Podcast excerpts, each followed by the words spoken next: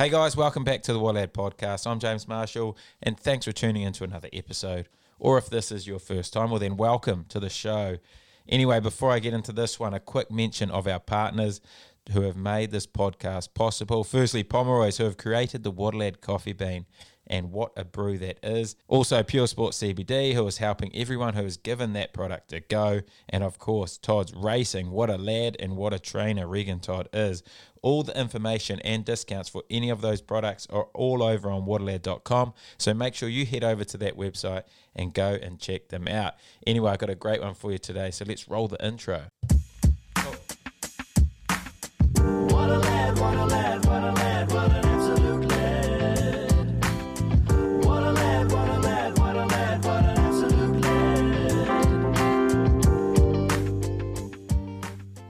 Oh, what a lad. Now, since the name of the podcast is called What a Lad, I'm often asked, why have I just had rugby lads on? Well, not anymore. I'm branching out and I've gone straight to the top with one of New Zealand's best lads. He's arguably New Zealand's top comedian and he's done it all. He's won the Billy T Award for comedy. He's been the face of TV in New Zealand and the voice of radio in New Zealand. He's also been voted the sexiest man in New Zealand in 2014. He's also had his own song make the charts, reaching number two in New Zealand. And of course, he now has his very own TV show, New Zealand Today, which is one of the great laughs. It is, of course, Nelson's finest, Guy Williams. So good to be here, bro. So good to be here. And there were so many things about that intro that was so wrong. I'm so excited. You said one of New Zealand's top, or arguably New Zealand's top comedian. You can't argue that at all. You'd go, okay, well, you, if you don't count the, the ones who have passed away, Billy T, RIP, um, John Clarke, then you go Fly the Conchords, Rose Matafeo, you know, Urzila Carlson, uh, Dai Henwood. The list is so long. I'm like 45 down. Jimmy Jackson on Facebook. I'm so far down. Mate, it's someone's opinion. Lots of people said you're the best comedian in New Zealand. Yeah, and a lot of people say I'm the worst as well. That's that'd be great if you introduced me. He's the arguably the worst comedian in New Zealand. It's Guy. But I'm so stoked to be here, man. Mate, stoked to have you on. It's great to have someone a little bit different. I mean, a comedian, uh, someone who's funny, I guess. No offense, but have you not had a woman on this podcast? It is called. It is called What a Lad. You've done a hundred episodes. You can interview one woman. A woman can be a lad. Can't they? What is this? What is this like future dystopia where women don't exist in this world? no, it, it is in the pipeline. To be fair, I, I, I, you have stitched yourself up with the title "What a Lad," Yeah. but yeah, what I'm sure it will be. It'll be fine. yeah, you know. we'll get there. I'm sure, and it's going to probably absolutely blow up, isn't it? When the when the first woman does come on, What a Lad, it's going to be. Well, no, based on this like weird like incel following you've probably got. now, sorry to the followers, you're the best. Um, uh, it'll probably be your worst ever rating one because we're inherently sexist in society. But um, you'll, you know, times are changing slowly, and we're moving forward, hopefully to a brighter tomorrow. Or based on the way America's going, we're heading backwards at a rate of knots. we will see. But anyway, mate, you heard the jingle. What do you think of the jingle? that was so good. Did you sing that? Who sang that? no, that was actually um, Alex Harmer. Yeah. I put it onto the Instagram, and someone decided to make that. That's so good. I mean, whoever owns the rights to that music will sue your ass as soon as you get big enough. But um, until then, rock that song. Rock that song. Good on you, man. Mate, it's good to get an opinion, obviously, from someone who's been right up there on the New Zealand chart I'm, I'm one of the best comedians in New Zealand, according to this podcast. and musicians. I mean, the song, the Pigeon song. Oh, my brother's talented. And I was most of my accomplishments were just like wacky things we did on radio. So the what you said I was sexiest man, and people would listen to that and go, "How is that a thing?"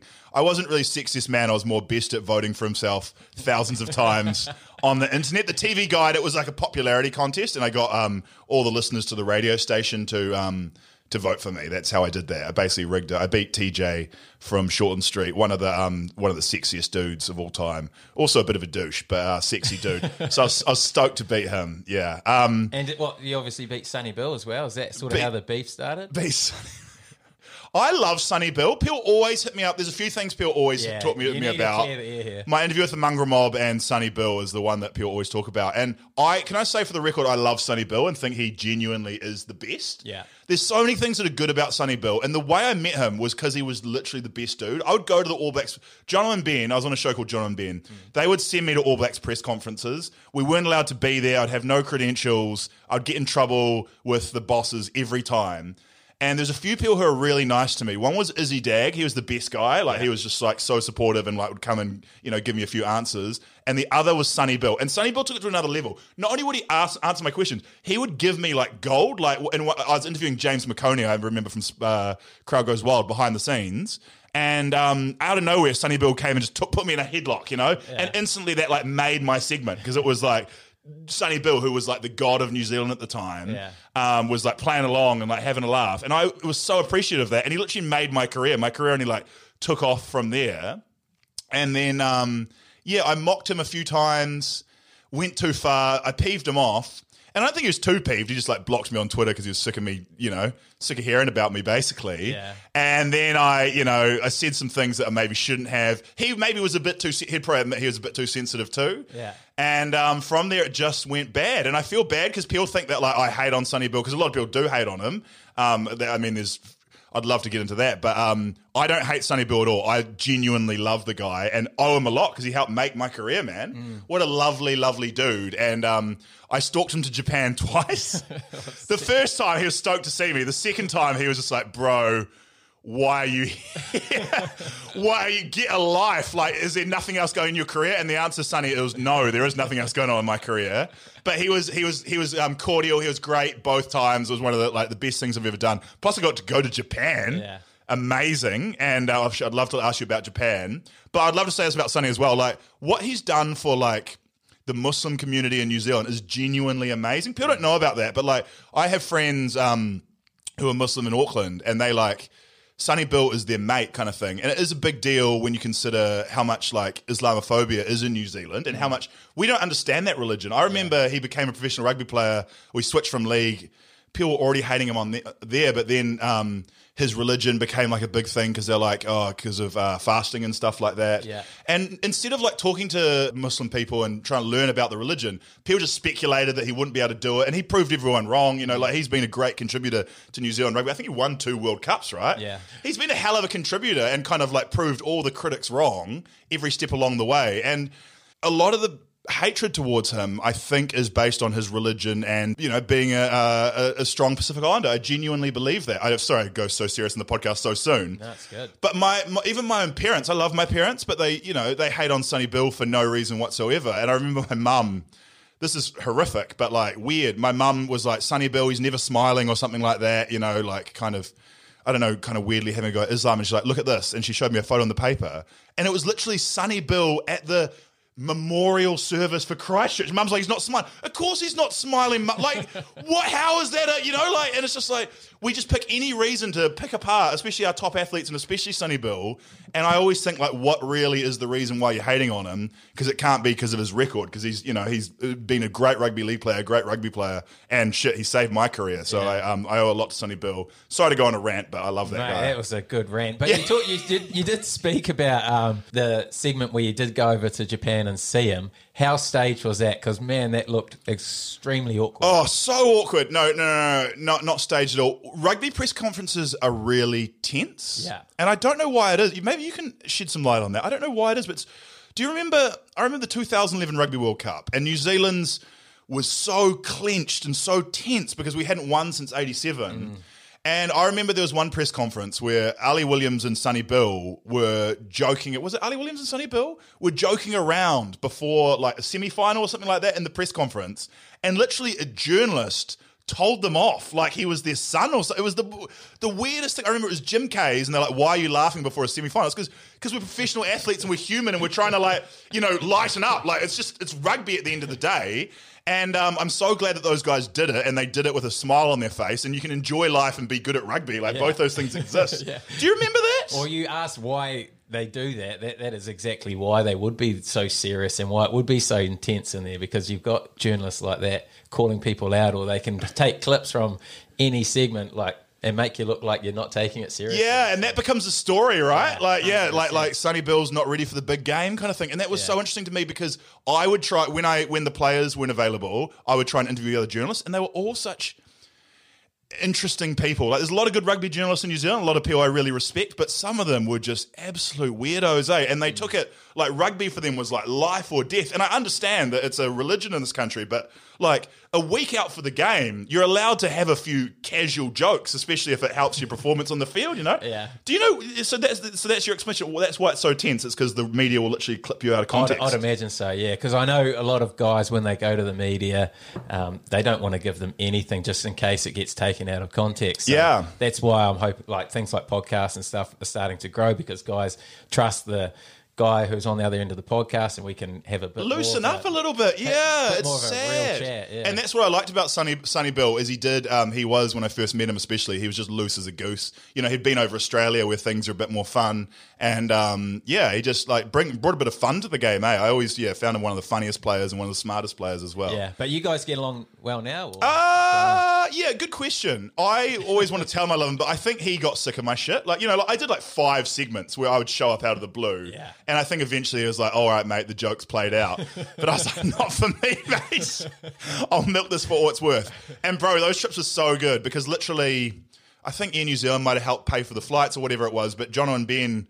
The show they paid for me to go to Japan, so it was like you know four days in Japan. We got Sonny on the first day because he because they split the All Blacks up and like half the. All Blacks went to England early, and while the B team or, or no, not the B team, but the like the the rest of the players stayed and played Japan. Yeah. And so I had to get Sonny Bill, so I got up at like three o'clock in the morning, stalked out his hotel until I got him, and then I had like three days in Japan. we went to Disneyland, we went to Shinjuku, we tried to get into a um. They have these amazing clubs in Japan where you've been to Japan, right? Yeah, yeah. They have these clubs where um, it's not like a, it's there's nothing sexual about it. I don't, oh, maybe it is, I don't know. but it's like you just go there and just have a date with a beautiful person. So men go there and they have like a woman who will just like laugh at your jokes and Yeah, stuff. yeah. But women have that too. And we saw this club and it was like um, pictures of, we couldn't really tell what was going on with their, you know, we didn't want to, there's just men who were very effeminate looking with beautiful makeup and stuff on, on the wall. And we're like, we've got it, whatever this club is, I want to see what's going on here. And uh, we walked in, and there was a man there in like a tuxedo, very well dressed. And he was like, get out, get out. He couldn't speak English and we couldn't speak Japanese. He's like, you got to leave now. Yeah. And I think it's probably because they get uh, like either drunken tourists coming in for a laugh or gay people, that maybe homophobic. I don't know what's going on there. Yeah. But um, it was literally men, like boyfriends, and a woman after work. You go in and you just hang out with this nice guy who's nice to you, and you pay money, and there's no nothing. You don't kiss or touch or anything yeah, like that. yeah. And I, just, I found that so interesting. Yeah. But um, kind of cool as well. I don't know what, but um, yeah, there was Japan, awesome place. You you lived there. Mm. lived there for two six month periods, and yeah, That's- I never got to one of those places, but I had heard about them, and I found it pretty weird. And I know a Kiwi chick, uh, makeup artist up in Auckland who worked in one, and she was like celebrities would come in. Like I had Mick Jagger, uh, Britney Spears came in. really? Like yeah, it was like quite amazing. I, scary because she said the one she worked at was like run by like the mob. Oh, but yeah, but yeah, it was like quite amazing because um, she's white with blonde hair. Like apparently that was like a, a, rare, obviously because Japanese people with dark hair, it was like a rarity. Yeah. So she was like, uh, the whole thing sounds mind blowing to Mm. me and scary, but um, yeah, pretty special. And then after that. All the clubs, strip clubs, everything. We couldn't get into the strip club. I tried to get into. I shouldn't embarrass. I shouldn't admit that out loud. we were, we were, we had nothing to do in Japan. We'd got Sonny Bill, but we just like, wanted to go. We they didn't let us in anywhere. Um, and- Karaoke, surely. uh, I don't even know, like, because like in Shinjuku, like it's like if you don't speak the language, you're not allowed in, kind of thing. I, I could be wrong. They just saw my goo- goofy head coming and like get the hell out. We weren't allowed anywhere. We tried to get into the women's club. We tried to get into the men's club. No club would let us in. And then um, the trains finish at midnight, so every club and bar closes at midnight. That's Yeah, what I heard. yeah. But then the batting cage is open all night.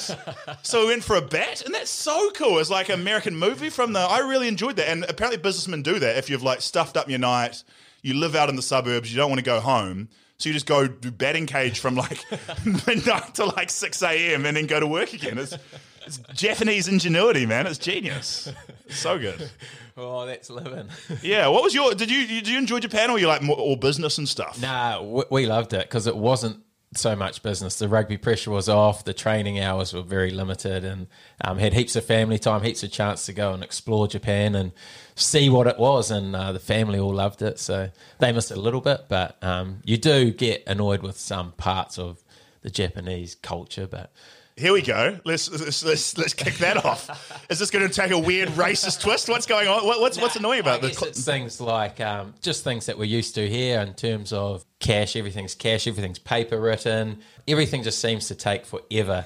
So, like, if you need to get something, you've got to go through about ten different people. Yeah, the bureaucracy, yeah. a massive list of things, and then you've got to have all your paperwork sorted. Which, when you're used to it here, you just got your sort of ID and Yeah. a card, and you hand it over, and everything gets done. Where That's a thing we take for granted in New Zealand, how lax everything is. Even when you go to the States as well, it's like they have so many, you know, you go to a sports game, you got to go through a metal detector. Yeah. I think just a bigger population means you got to be stricter, but yeah, Japanese bureaucracy. The irony of that is Japan's like famous for the opposite, right? They're famous for vending machines and bullet trains. Yeah, yeah. So that's really interesting that I've never lived there. Like, as a tourist, it's very easy, but as a local, what, what sort of stuff are we trying to get that required paper? Oh, just a any- driver's like license? A, like a license, like even you've got to register your car. You, it's or every car on the road has to have its own car park, and it has to have proof by the police and things like that. Even trying to get internet or TV, you've got to go through so many paper trails. Do you know what's so interesting though? Is like, um, you know, I just think of the cliche thing about Japan. People always talk about the vending machines,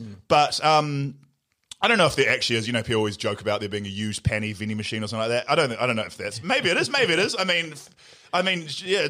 Who knows? But um, the uh, the thing that interests me is that I, I distinctly remember. I'm pretty sure cigarettes and beer from vending machines. Yeah. And I was so interested in. Is that is that true? Is that Yeah, is yeah, that- you can get beer. I'm not sure about cigarettes anymore, but maybe. Okay, so my point being is that like everywhere in the world you go seems to have, except for maybe America, seems to have like a a, a more mature response to drinking mm. than New Zealand. It's like in New Zealand we've literally I remember the Wellington Sevens, they like closed it down because New Zealand like couldn't just like, you know, like just slow it down a little bit, you know? And it's like so interesting. And in Japan they're literally selling alcohol out of vending machines. Like if we did that in New Zealand, people would die, you know? Like it's like it's every country in the world, and you go to like um, Italy and stuff, and kids are just drinking wine in the street, and you're like, that kid's not 18 or whatever, but they seem to be uh, like, handling it better than we are. It's like we're I don't know what's wrong with us. Eh? We're a bit we're a bit off the off the rocker a little bit. I think. Yeah. And you don't drink either, do you? So Nah. that's, that's an interesting one to chat about. yeah, so what am I doing at the batting cage at 2 a.m. mate? Just having a good. You can have a good time without alcohol, guys. Yeah. Yeah, or drugs. Yeah. Sorry, what you gonna you gonna ask something? Yeah, so like the reasoning for you to not drink, and I mean, you've already got the confidence of someone who's pretty much hammered already. But um, how, like, how have you? What's the reasoning behind you not drinking? I guess. Oh, it's a bit of a it's a bit of a long story, but um, alcohol issues run in my family, Yeah. so I like saw at quite a young age. Not my parents, but um, you know, grandparents and stuff battle with addiction and how that can change people and how that can affect people. Yeah. And also, um, so my mum basically just like scared me out of it when I was like at high school and stuff like that. So I didn't drink. And then through that time when you don't drink, you see all the negative repercussions, and so that kind of reinforces your stereotype. Like I saw kids do crazy stuff at high school. I saw um, things at uni. You know, I used to come back from basketball practice at like 9 p.m. Um, to the uni hostel, and there'd just be a whole bunch of um, people in their rooms crying because, like, you know, their boyfriend had cheated on them or um, someone had punched them in town. It was just kind of like I saw like the cut, the art, the bad aftermath Yeah, that you yeah, see when you're sober, Yeah. and um, that really kind of like um, shook me a little bit. Yeah, it was just kind of it was just kind of eye opening, and so from there. Comedy is like riddled with like alcohol and drug problems. Obviously, almost every famous comedian, um, besides now getting um, being like a weird creep. Yeah. Um, but also, so many famous comedians have so struggled with drugs and alcohol. It's um, yeah, it's a big it's a big problem. So Yeah. it just yeah, it became a no brainer. Have you ever had pressure to feel like you need to take it? Or? Massively, massively, yeah. bro. All the way through uni and stuff like that. And I used to just, it was easy. I just used to have a beer, one beer the whole night, not even finish like the neck of it, just occasionally take a sip. And just, Yeah. if you had a beer in your hand, it like solved the problem. Occasionally, I'd like just have a can of baked beans. No one even noticed. As long as you, the only time people comment on it is if your hands are empty, then people are like, what's going on here? But if you've just got something in your hand, people just won't question you. It could be just a glass of water. It's sweet, yeah. A can of baked beans? Surely not. And also, if your friends are going to like be assholes about it, um, if, if friends are going to be assholes about it, they're probably not that good friends. You know, people do worry if you if you're not drinking and they are drinking, they get um, they think you're judging them, which you Yeah. you're not doing. Oh, okay. if they're like vomiting out in the bushes, then you are judging them a little bit. But like you know, generally you're not judging them, and like you you normally lose those people who are assholes when they're when they're drunk are normally not great people when they're sober anyway. So you kind of Yeah. normally drift away from those people anyway. You know. Yeah, so a lot of people drink to get a bit of self confidence, I guess, and to be able to feel a little bit more comfortable. But you've got this gift to be e- extremely confident and comfortable in any situation. Yeah, yeah, yeah. yeah. It's delusional self confidence, really. Um, I think a few things helped. One was just realizing quite early on that everyone struggles with that. Like everyone feels awkward. You think the biggest, toughest captain of the first fifteen, Yeah. he's got anxiety issues. That's why he, you know, everyone is like knocking them back to try and chill out a little bit or get more confidence on the dance floor.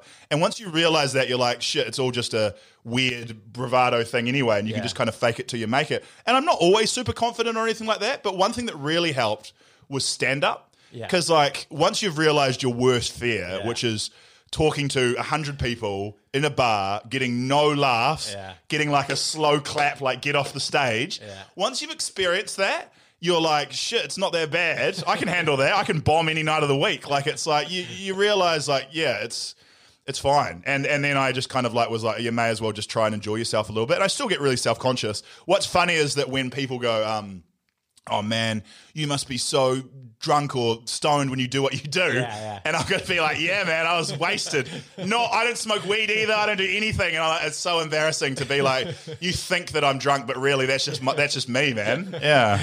And you mentioned uh, your stand up comedy. How did you get to the step where you get to that point? You said that's like the the loss of loss being up on the stage and not getting any laughs. But Yeah. how do you even get to that stage? Obviously, that's an incredible fear for anyone to a- attempt to do that. Yeah, when you start, it's just hard, and you learn what not to do quite early on. It's stand-up comedy's so good because it's like trial and error. I was like, it's so interesting. Just looking at professional athletes, it must be such an interesting job being a rugby player because you can't make mistakes. Really, you know, like I don't know.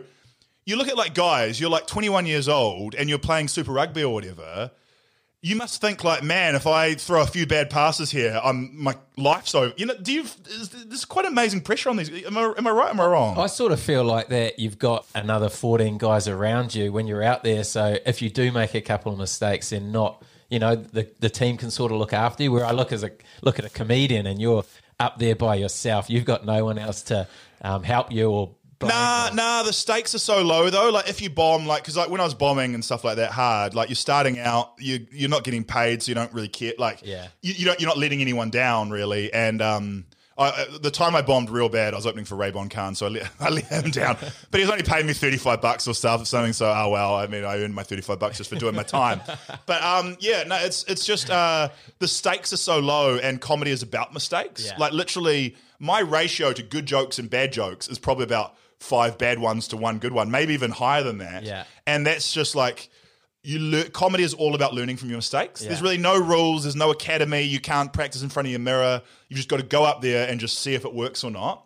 And um, so that makes it uh, like really comforting and you just go kind of new joke, old joke, new joke, old joke. And then when you're doing a big show, you have a lot of old jokes that you can fall back on Yeah. if the new jokes aren't working. So there is a big safety net there. Yeah. Um, yeah. Okay. So, so in, in rugby, g- g- sorry to go back to rugby. I do have some really good rugby stories, by the way. I should tease that. Yeah. Do you want to? Do you want to hear my rugby story? It's vaguely rugby related.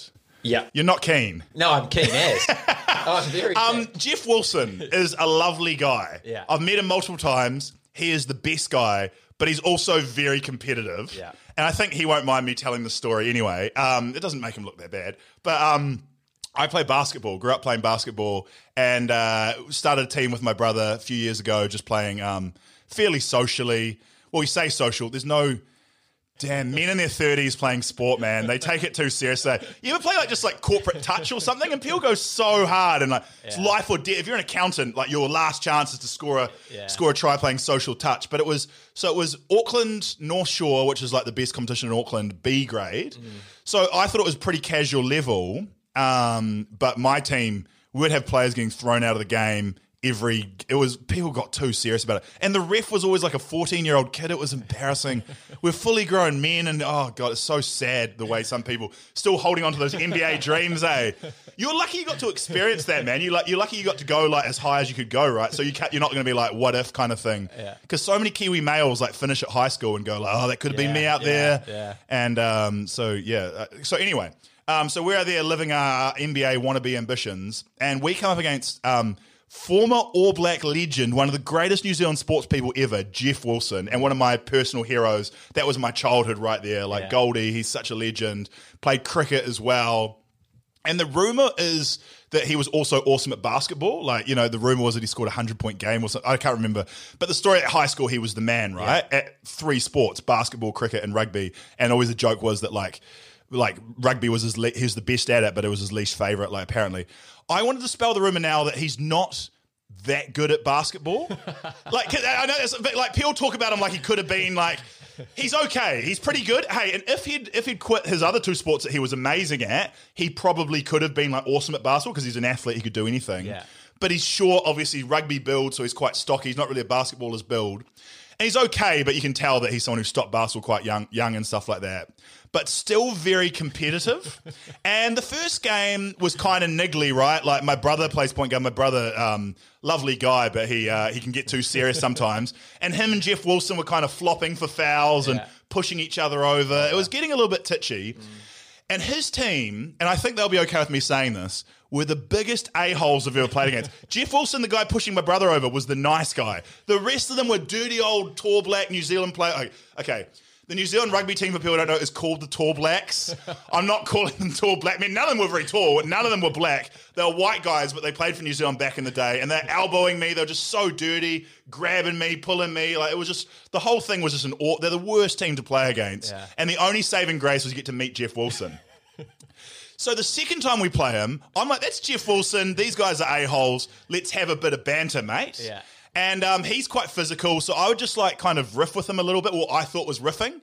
And um, and I'd be like, it's not the Bledisloe Cup, mate. Oh, chill out. We're not playing rugby anymore, mate. This is like 96 all over again. I don't even know what 96 was. I was just throwing a random year out there, stuff like that. And but for whatever reason, it's his sporting like focus. He just did not take any of it lightly, eh? And I, I just remember saying, "Chill out, Jeff. It's not the Bledisloe, mate." And he was just like, he just looked at me, st- stone cold in the face, and just goes, "I never thought you were funny." so cold, so me like Jeff, chill out, man. It's B grade North Shore Wednesday night basketball. So it's it's quite tense. Then I felt bad. I almost wanted to apologise because I kind of realised afterwards that he has some bad memories from the Bledisloe. Didn't like um didn't George Gregan. George Gregan hit the ball out of his hand and stuff like that. And I wasn't referencing, was that 96? Not maybe. No, no, I don't know. But anyway, whatever it was, I was not referencing that. I was just trying to, I don't know that much about rugby. I was just trying to throw out a rugby reference, right? so then there's just this weird, te- it was, the game was already tense because it was so rough. Um, but it made it tenser. My banter, this is co- co- comedy, it goes bad. My banter went backfired, right? Yeah. And then it felt like I was being an asshole to Jeff and he was being an asshole to me and it just wasn't very nice. Yeah.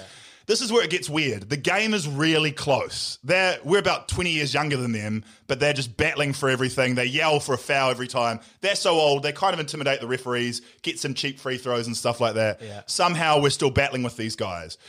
Game tied. I, it sounds like I'm making this up. I swear there's video evidence of this. There's game tied. There's four seconds left. We have the ball. We're inbounding the ball from the side, attacking our hoop. So it's in our half, right? The game is the score is tied. We draw up a play. We call a timeout. Draw up a play. This is intense. That's always a mistake, right? Drawing up a play with a, if you've got a coach and you're a, t- a trained team, that makes sense. You've got a play that you, you're used to running. Not when you're just standing around and everyone goes, oh, yeah, I'll screen there, and everyone just has a hoon, right? So the players that um, I'm going to screen for our best player who's going to run off and shoot a three to win the game. yeah. And if that fails, if that gets denied, then we're going to hit me rolling to the hoop and I'm going to catch it and do a layup, right? What happens is I go to set a screen, and this tall black guy, again, he's a white guy who's the team's called the Tall Blacks. He just bullies me. I should have known this was going to happen. He just pushes me off the spot, and then um, he just grabs me, like just bear hugs me, right? Yeah. Our best shooter gets defended off my screen, or whatever the hell I'm doing. I'm not really doing anything at this point because the guy I've been pushed off my mark. He runs out, he's guarded because I got pushed off my mark. And then he just, the guy just grabs me, like literally just hugs me, so I can't run and get the ball. My brother, you got five seconds to inbound. lobs the ball to where I should be, but I can't move because he's literally holding me with his arm like rugby. It shouldn't be allowed, right? the ball bounces into play. Another one of their players grabs the ball, throws it, American football style, the length of the floor. So this is three quarters court throw, goes the length of the court.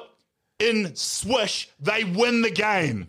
Jeff Wilson is just like, yes! And I'm so excited, I'm just like, yes! And I go and hug Jeff Wilson. I'm like, Goldie, we did it, bro.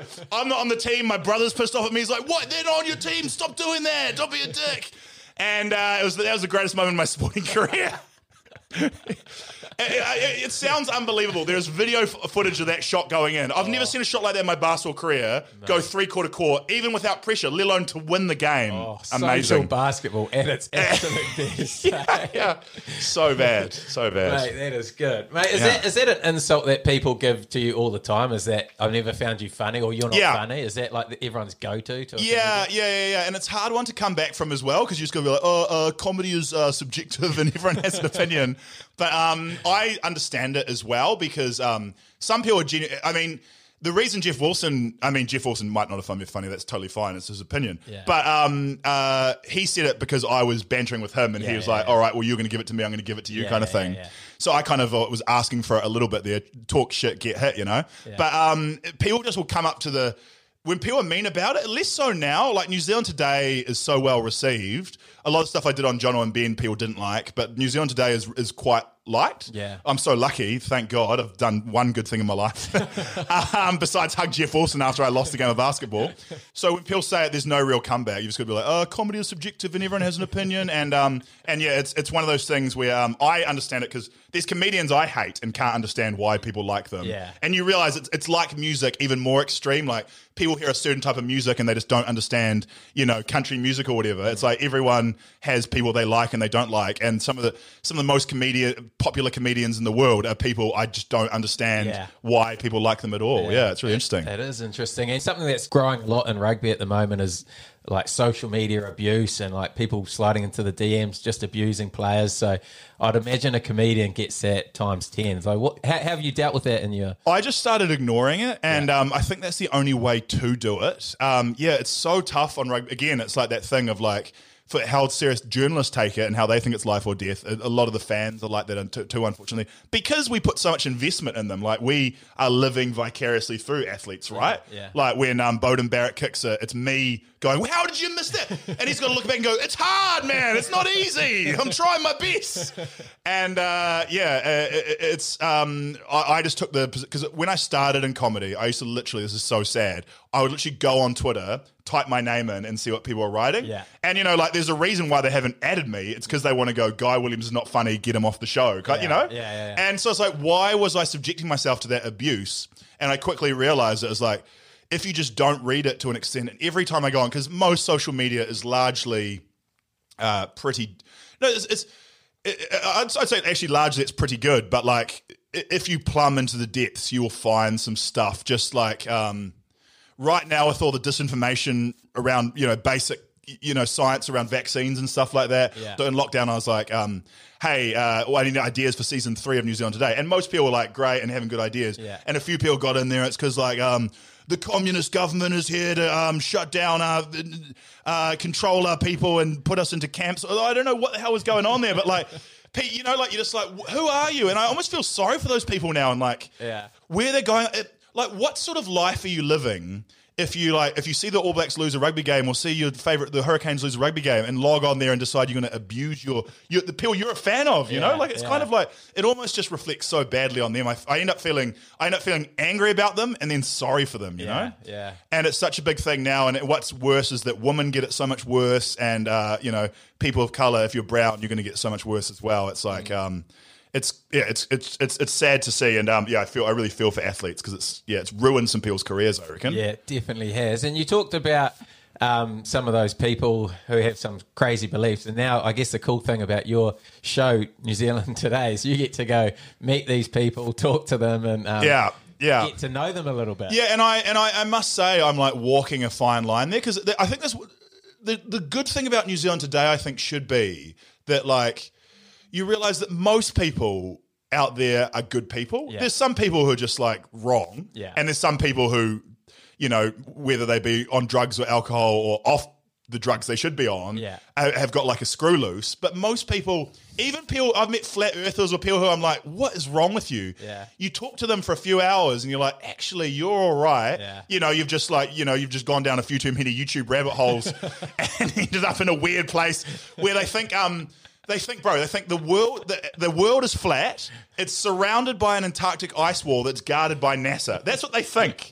Because because you know when people go the world is flat, they go, um, how come you can't just sail a boat off the end of it? And they're like, because there's there's guards there guarding it. And you're like, oh man, this is so. And it's the same. It's the same with. It doesn't take long till you start getting there on um, matters of science and stuff like that, and you realize that kind of the saddest thing when I talk to the flat earther, and this is the person who believes everything. Like she, mm. her theory, you know, she'll believe she'll see a school shooting in the US and believe it was perpetrated by the government to cr- crack down on guns. Like it's just like absolutely outrageous Yeah, the things yeah. they think. And um, don't get me wrong, there are legitimate conspiracies out there. There are things out there where like, we need more information as to um, how things like how climate change has been covered up by oil companies. There's definitely things out there that need to be investigated. Yeah. Um, I mean, people still people start on their rabbit hole down the JFK. It is weird. Probably not time to talk about it right now. But um, she said a thing that was like so heartbreaking to me. And I was like, I don't believe you. Like, why would I believe you? Like, when all the scientists are saying the Earth is a globe. And she was like almost crying. And she was like, why won't you believe me? I just want to be believed. And I was like, oh, that just broke my heart. That Yeah. all she wanted to do was if you are in a conspiracy theory group or whatever, you just you feel smart. You're all of a sudden like a leader. You're like, no, all the world's leading scientists and universities are idiots. I know what's best. Yeah. And um, do you know what I think is interesting to relate that to rugby? It's really interesting how every dude in New Zealand and probably woman as well think they know what the All Blacks coach should be doing or what the yeah. Hurricanes coach should be, what the coach should be doing. Yeah. Um, rather than like people who are experts have spent their life perfecting the game, and somehow me sitting on the couch knows what they should be doing. Yeah, you know, yeah, yeah. You get it so much. yeah, yeah, yeah. And unfortunately, rugby players aren't held in the um, same uh, esteem as a um, uh, MIT scientist. Yeah. But still, you are like in your chosen field. Um, that's what you guys are, and people still think, oh, they obviously should have spread it earlier. You know, like it's like it's not that easy. Do you find that is that is that quite weird? Like you know, you, you knowing the game now, do you get annoyed by like the average punters on social media and stuff? Oh mate, it's you just sort of find it more funny than anything. Everyone does have an opinion. Everyone's passionate about the game, so that that's more it than anything else. But um, everyone has an opinion on who should be selected, and a lot of those things are guys who have the video highlights. So I mean, I was always one of those guys who they never really wanted out there because I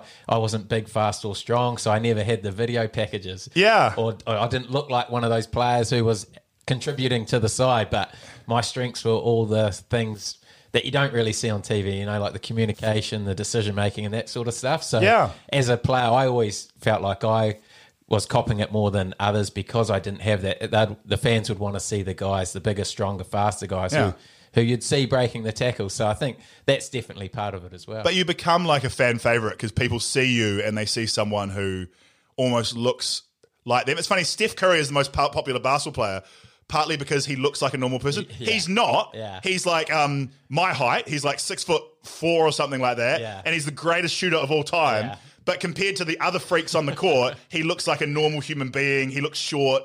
Um, yeah, it's kind of interesting. And uh, I mean, that's why you became a fan favorite. Same with Marty Banks as well. You know, like you don't look like people who necessarily would traditionally be out there.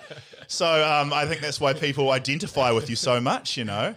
Um, but can I ask you about strategy then? Because I, um, you'd probably have definitely seen this game, um, assuming you're in New Zealand. Last year's ITM Cup final, Tasman Mako versus Auckland. Did Yes. you see that game? oh, yes. So I went there. Tickets were free. It was crazy. It was so good, and supporting the Mako obviously, and uh, it just blew my. Obviously, great win for the Mako. Fins up to the boys, unbelievable. Were you there actually at the game? I I was at the um, Wakatu actually. Oh, awesome. With the non 23, the guys who didn't travel. We- Oh. We'd had a um, bit of a day of it. and was uh, that because of COVID? Why did the twenty three not travel? That's gutting. They couldn't be there for the final. Nah, they they're just funds, really. Oh wow! Oh, that's a shame. Um, oh, why don't you just hire a rental van and just drive up there for the night, man? It was disgust because I Yeah. mean, tickets were free too. Yeah, yeah.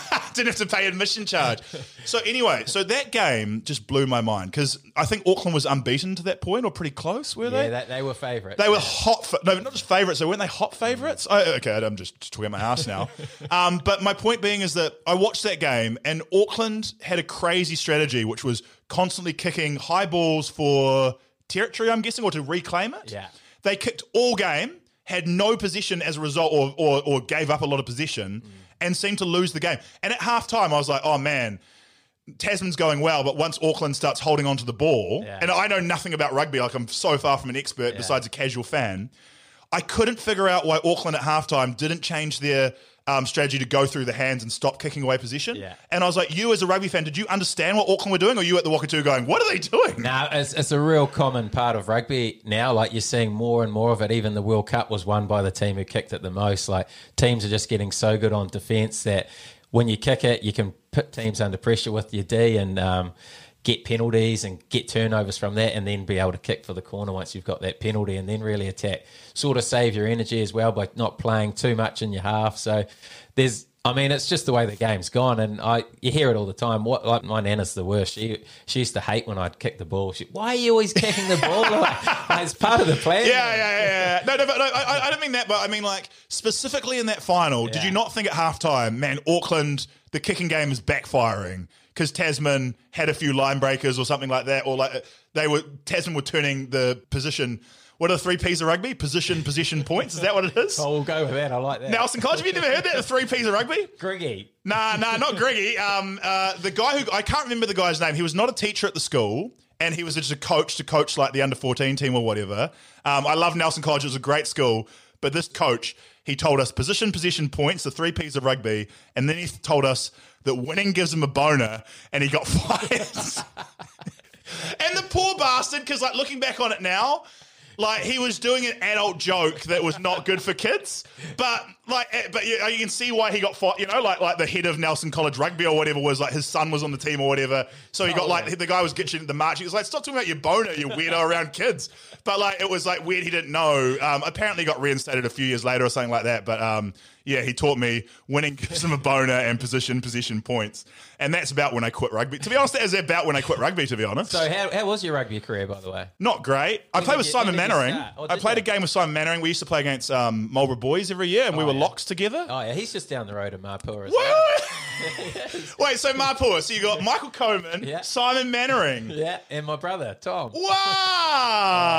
Oh, crew. Shit, that's amazing. The legend. He doesn't remember. I think we called him on the radio once and go, Remember when you play with me? I mean, it was literally one game. Yeah. Simon Mannering, I think he left Nelson College quite early to go. He was in the Warriors development. He was big time. Yeah. But um, I don't know why this one game, because especially because it was a joke game where we were way overpowered for them and we thrashed them. Uh, yeah, I, a few a few of those players. I used to play basketball with Tim Bateman and um, Michael Coleman in the Oh, rep team from, the from lads. Waimea. Yeah, a few a few players who went on to be um, professionals. In my basketball career, I got dunked on by Tom Abercrombie uh, many times. Many times, he was what I should have been. Like he was me, Yeah. but with athleticism as well. He was he was impressive. Um, yeah, so I played rugby. Like I was big for my age. Yeah. So I and Nelson weirdly we didn't do. I think in Auckland they do it by weight, Mm. but um, I mean it's probably a racial thing really because um, people got sick of developing Pacific Island boys beating up their white kids, so they like they like racistly changed it. Whereas in Nelson we were all white, so we're like white power. I'm joking, by the way. I'm joking. Um, uh, so we uh, we did it by age. So as a result, I was big for my age. And oh, Russell Packer, he actually got dispensated upgrades because he was so powerful even at a young age. Him, his brother was on my team, and Marist, we were bad, but we got um, Russell Packer, league player. Was he Nelson? Uh, yeah, oh, for a few years. He played. He played for my team for a couple of years, but he was re- he just retired last. he week. was literally dispensated up two years. My dad coached him. Um, he went to jail. I was like, Dad, bad coaching, man, bad. I don't know why Russell went to jail, but I, I, he's, he's turned it around. I think he's doing well now. I think. But um, uh, shout out to Russell if you're out there. Let's catch up sometime. Remem- reminisce about under 13 Marist losing games by 60 points. But um, yeah, so I played. I played uh, to an average level. I, I made the rep teams because I was big, and my dad um, helped coach. Yeah. I think that's only why, and um, I was fine. But then I switched to basketball, literally because in rugby, my only job really was kind of line out specialist and run it straight, hit the deck, place it back, kind of thing. yeah. And I was fine at that, but like you know, like um, uh, basketball, I was shooting, I was scoring. It was just so much, you know, you get the ball more. It was just so much more enjoyable. Um, so that's kind of why it was a no brainer. And you were a bit of a wizard at basketball too, weren't you? You Oh. were you were pretty damn good. Uh, people, it's funny because um, the what's the saying? The older I get, the better I was. people, because I'm a comedian, people remember it for me because they like it as a story and like articles. They're like, he was an awesome basketball player. I wasn't really. Like, I was okay. I played for my high school, which was good. You know, Nelson College, we were good. Um, and then um, Lots of years though, wasn't it? many years, many years, and then I tried to make it to the next level. I played for the Saints for two years. I was like a development Oh, player and got on the court a couple of times, went on a couple of road trips, and just wasn't up to it. As I said, like the standard was so high. Like even the best players from my school never really, or you know, the same school as you. uh, the, the best players never even really made it. Like J- J- uh, Jeremiah Trueman made the Tall Blacks, I think, and. Um, Hugh Quinlivan maybe uh, played a bit of NBL, but like even the players that I looked up to who were like amazing is like the standard to be a pro, and that's why you should be so stoked, man. Like it's so high. You don't. The average punter doesn't realize that. I'm lucky that I got to try, Yeah. and I realized that the level above, like I had, I'm tall, I'm big, I can shoot, uh, I was fit, but I just the next level is athleticism and speed. Yeah. And when you don't have that, you've got to be really onto it. And um, yeah, I just wasn't quite up to it. But I'm glad I, I gave it my best hoon. You know. So why is New Zealand basketball so far off NBA level? Well, it, yeah, it, it, is it? It's, it's like getting there. Well, we're a tiny country. America Yeah. has 400 million people. We have three. It's a good start. And the NBA is like the best in the world. Like, it's not just the Yeah, best yeah, Americans, it's the best uh, from Europe as well. But um, uh, it's more comparing us to Australia. And again, they're five times bigger than us. Mm. It's more It's more why is New Zealand rugby so good is more interesting than why is basketball so bad. Basketball's about where it should be. And when you consider we've got a player in the NBA, we've had multiple people like have 10 day contracts in the NBA. The GM of the um, Brooklyn Nets is a Kiwi, Sean Marks. Do you Oh, know that? yeah, yeah, yeah. Blows your Yeah, mind. yeah. I um because some Kiwis were the videographers. You know, New Zealanders, man, we're so not, as I said. You know how America, like Japan, is so strict and like security is so tight. The Kiwi videographers were like, "Come to the Brooklyn Nets facility, man!" And I go in there, and it's like the most beautiful basketball training facility you've ever seen. You know, got a hair salon in their training facility and stuff. Wow. Their um their basketball courts overlook the New York skyline from Brooklyn. Yeah. And Sean Marks is just there um, riding the unicycle, or the, the unicycle. He's riding a unicycle around the court like a clown. He's juggling, riding the exercycle. And I like met your Marks, and it was like growing up, I idolized him. And like when he played for the Tall Blacks, um, I've explained what the Tall Blacks are now, so I don't need any more explanation. Uh, I was like, I, I just like gushed over him. eh? I was just like, um, I say with when I meet, um, uh, whenever I meet Steven Adams, I'm like. The whole of New Zealand's proud of you, bro. and he's like, just can you chill out, man? Just be cool for a second. I'm like, so proud of you, man. It's just, it's, it's a weird thing in New Zealand. We're like revenant. It's like whenever I've met Richie McCaw, I'm like, Sir Richie, nice to meet you, sir. Sir. I'm just like, so, yeah, I don't know why I'm like that. But, um, you know, when you got one chance to meet someone, it's better than like being nonchalant and like going like, oh, yeah, good to meet you, whatever. I like, I'm glad that I told Sean Marks I thought he was awesome. and I'm glad I told, I told Steven Adams. Steven Adams, just after the third time, he's like, you just got to chill a little bit, man. And, pull your shit together. But New Zealand basketball's actually actually all right. I thought I thought my year was going to be the year, and they've done pretty well. Like um, Tom Abercrombie, Corey Webster were the two that they used to kick my ass every year at high school nationals. Yeah. they um they won multiple. I mean, with Americans and um, Australians on their team too. But the Breakers have won dominated the Australian league. Like they won like four championships. Yeah. So like you're considering like look at the Warriors like how hard it is to win in Australia. The Warriors. Yeah, yeah, sorry, trigger word, eh? Like set off a yeah. Sorry to bring them up, man, but um, it's so hard to be a competitive sports team um, in Australia. And I think New Zealand basketball overall, with no funding, is like doing all right, and it's like constantly like on the on the on the up. Eh? There's a lot of good players, I take back my comment completely. You've sold it well. I, New Zealand basketball is strong. Honestly, you look at the funding; they get like a hundred grand a year or something for like the whole budget. And I mean, they got like it's one of the most played sports by young people. It's Yeah. like it's growing, man. Mainly because parents just like don't want their kids to get concussed. Yeah. And um, what was the other one? Uh, uh, it's indoors. Like you know, like people like rugby. It's so so unappealing to in a, on a cold morning in the South Island, as opposed to going to a heated gym on like a Wednesday night. It's like so much nicer. Um, one of my favorite Instagram posts was you, was you um you took a photo of um the Will Smith film Concussion or whatever, and your caption was like, "Not the best game uh, movie to watch before a big game." Did you literally see that before a game? Literally saw it before a game, and the guy I watched it with, James Broadhurst, had to retire due to concussion. Good on him for doing that though. Yeah, well, he had to. He had no other option. Oh, wow. He, he was pretty. He was pretty fucked. But I mean, how many um how many concussions has he had, or like No, too many it count? was it was two in the same game, which back to back and just really rocked him. So Wow, how old is he? he just de- he just made his debut for the All Blacks maybe um, two weeks earlier. Got released, came back to play for Taranaki, and it was that game. So he would have been about. Mm, let me guess, around 26, 27. so Man, that's that's that's that's yeah, that, that is that is tragic. But I think, like, I mean, he can probably see this as well. Like, it's probably saved his life, right? Oh yeah, hundred percent. Huge, and it's so it's so big. Um, the uh, the knock on effects of too many concussions. My brother only played rugby till he was like twelve or thirteen, and Mate, he I coached him. He was a bloody good player. you coached him. Genuinely, he was our ten. At Wow. Third form, year nine. Yeah. Oh, sh- I didn't. He didn't even tell me that. That's hilarious. Okay. He probably doesn't remember. He was a good I tackler? remember- Yeah. he was solid. Yeah. Good. Uh, good. Uh, good. Uh, good runner, and he. Um. Uh. Yeah, but he had a lot of concussions like early on, and I remember when you're a kid. He would be like seven years old. He'd knock himself out tackling. He'd go off to the side, like you know, dry vomit, and then go back out there. Yeah. And I was like, we just had no idea the, the damage. We like. Did you have many concussions in your Brutal. career? Like, I had it- a few, but um, yeah, I was always pretty tried to be pretty sensible around. I'd never go back on if I felt like I wasn't Yeah. um, right. So yeah, but it's, it's quite. So, so your friend, were you watching that movie before he had to retire, or after, or I think it was before. So, Wow, yeah, yeah, maybe that. that was the movie that pushed him over. No, but seriously, um, I this. I, I heard a story about a. I mean, this might be totally inappropriate. I don't know. I should really Google my facts before I just spout them on a podcast.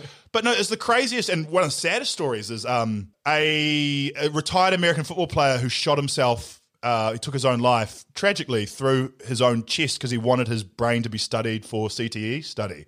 Like that was he he in his mind had decided that this had affected him so badly Yeah. that um and it like leads to so like literally cuts years off your life and stuff like that and it's such a serious thing and it's interesting in new zealand i feel like we haven't talked about it quite enough like in america it was a huge scandal and the nfl is such a big business they've just kind of rolled you know made a few rules and rolled on Yeah. but like it is going to become a bigger and bigger thing and I, I mean every couple of years someone racks up the talkback callers or whatever by saying you know, should we have, you know, touch rugby up into a certain age? But like when you look at the facts, it probably makes sense, especially because kids rugby, what are they learning? Tackling the shit out of each other when they're seven years. I think I can't remember when I started tackling, but I think it was like eight years old or something. It's Yeah. like the game's just a mess there. It's just a ball and you're all just pushing and shut. You know, no one knows how to play. There's no spread out or like there's no back line. So like you're playing scrag there anyway. It probably makes more sense to have like um, more of a touch game and actually learn the fundamentals of passing both ways and I think they've gone that, that ripper tag up a little bit higher now, which makes more sense. You're still trying to rip around the hip, so it's a little bit more like a tackle. So And I, I understand why people are angry, and, I, and it's kind of crazy because like the world really is going the other way with MMA, where people just like embrace it, get the money, and go. But like, um, yeah, it's it's it's one of those things that just fascinates me. Eh? It's so interesting. What questions do you hate as a rugby player? Like, what questions do you hate getting? Because like rugby players are famous for bad answers, but we ask dumb questions. Yeah, yeah, you know, like. all those ones where you, you pretty much have to cliche it. Like, Yeah, yeah. Like you can't. There's no other way to go about it. And if you don't do that, it'll be bulletin board, material for the other like, team. Especially if a team that you play are pretty shit. And they say, "Oh, what do you think of their performance?" Yeah. You're like, "Oh yeah, they, they did well." I thought like, they they were a lot tougher than the scoreboard suggested. Yeah, yeah, yeah, You can't yeah. say, "Oh yeah, they were fucking useless." Yeah. yeah. If you did one day though, you'd go onto YouTube and be a legend forever though. it would be worth it. It'd be worth it. So yeah, the the question you always get is how'd you get into comedy? And there's a very easy answer to that. And the answer is I'm a privileged white male who grew up quite well off, and I looked at all the jobs in the world, and I wanted my dream was to be a professional athlete, and I wasn't good enough, and then I wanted to be a professional movie star or a musician, but I can't sing, and I um, am not good looking at all. so the next thing you fall down to is comedy, man. It's like the it's like the ugly person's way into the entertainment industry, Yeah. and uh, it's the dream job. Like I was like, why? I think I mean a lot of people are terrified of the idea of like doing comedy in front of an audience. Yeah. So you got to get that confidence up. But like even just like any sort of comedy for a living, even if you made edited it or like wrote jokes behind the scenes, it's quite a great job to have. It's like Yeah. being an ice cream tester or a Yeah. professional surfer. And um, yeah, so I just like got into it as a hobby and um, have just loved it and been so lucky ever since. Like they literally, my life has been so easy. Like I've, no one's had more privilege than me. Like I literally came out of high school, went to uni, started doing comedy, and got a got I got a job. I had a few weird jobs in between, but like I literally a month out of graduating after spending two extra years at university doing a three year degree, I um got a job as a, a professional comedian. Basically, not paying much, but Yeah. still, like I just like absolutely am the jammiest bugger you've ever seen because I'm not, not even particularly talented or anything like that. Just um, yeah, the confidence of a mediocre white man. this guy right here. Did you know you were funny though? Like, Nah, never funny. Nah, not really. I just knew I liked comedy. Um, I knew. I think everyone. Two things. I think whenever you see, because people see me and go, "Oh, I'm funnier than him." Do comedy then. Do like Yeah. get into it. Yeah. Like it's like there's so many other things. Like even in rugby, you need to be discovered. Like you need to go to a school and you need to like you need to chant. You need to get seen by the right people. There's Yeah. opportunities. Even like raw talent probably will get you discovered, but it's not. Nothing's a meritocracy. But comedy is like the bar is so low. You literally just go to a bar, turn up, and start doing jokes on stage and see how you go. Yeah. Like there's so few um, rules to it, and I think everyone. there's never been an oversupply of comedy. Like if you want to get into the industry, try and get into it. And it's like um, in New Zealand, there's been almost more jobs than. I mean, I sound like an arrogant asshole now. For me, anyway, there's been more jobs than um, I've been able to to hold on to. But I mean, that's not been the case. I've been luckier than most. Yeah. But um, yeah, it's just uh, you literally just uh, sign up for a open mic at any comedy club. I weirdly, um, I thought I was getting asked out on a date. A girl who was my friend um, asked me to go to a comedy show with her, and I thought she was asking me on a date. So I was like, great. Kind of, you know, didn't try too hard. I'm a New Zealander. Don't want to um, look like I care about anything in the world. But um, you know, like I, I, you know, I, you know, had a shower and dressed myself up a little bit, and uh, got there, and there was like five other people there. Turns out we were like rent a crowd for her brother's stand up gig. Oh, that's true. But that night, so I was a little bit crestfallen. I'm, I'm my my plan was to bring flowers, and thank God I did the Kiwi bloke thing of like, nah, don't get flowers. Thank God I didn't because that would have been awkward as hell. But I got to the gig and literally um, had the best night of my life. Like it was terrible. Yeah. Worst comedians. I don't want to name the comedians now, but like none of the comedians were like people who were successful then or successful now. Yeah. None of them are like re- reputable names or anything like that. But they just the magic just happened. It which happens in comedy. Everyone just caught fire, and it, one guy did a bit that was called "Giving Birth to the Wall," and it, it, it just when you're laughing and you just you don't know why you're laughing. You just I just laughed so hard it hurt my ribs. I had the best night of my life, even though my date had fallen over. Maybe that was because I went from a, a big low to a big high. And I um and I just went every week after that. Just became a super comedy nerd and just um yeah just really got involved and eventually got on stage. What inspired you to get on the stage? Literally, I was thinking I can do better than them. Yeah. And then I started doing it, and I was like, I can't. it's hard, but like with time, I practiced, and it was like it was in Wellington. I was so lucky because Flight of the Conchords were literally on HBO at the time.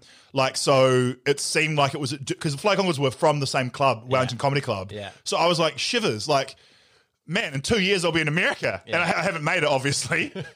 but you know, like it's still like it's uh, yeah, comedy's been good to me, and it it is like the opportunities are there if you if you can like commit to it and um you get involved because it's yeah it's it's yeah it's comedy's. I don't know what I'm saying here. Comedy is good. But it is big in your family as well, eh? Because your brother Paul's a comedian slash singer. Yeah. Your sister's a comedian. Your Comedian? dad's a funny man. Yeah, yeah. Potential comedian. My dad's um accidental comedian. I think every dad is though. My theory is with comedy is that everyone is funny. Yeah. Like honestly, you go like, were you funny? Well, intentionally, like, was it the class clown? Not really. I mean, especially at Nelson Gulch, there's some funny dudes there. Uh, intentionally and unintentionally, there's a guy who would like jump off the roof for a dollar. Like that was quite funny, but like probably not like gonna be like a sustainable career. You know, I don't know. But- YouTube legend. yeah, YouTube legend. But um, like you know, like uh, everyone's funny if you like. We're all weird. Yeah. Like everyone's weird when you like get into their life and like see what's going on behind closed doors. Yeah. We're all a bit weird and we pretend to be normal. Yeah. And um, so it's like it's comedy in my mind is just about finding that and channeling that. And everyone has a, a unique view on the world. Mm.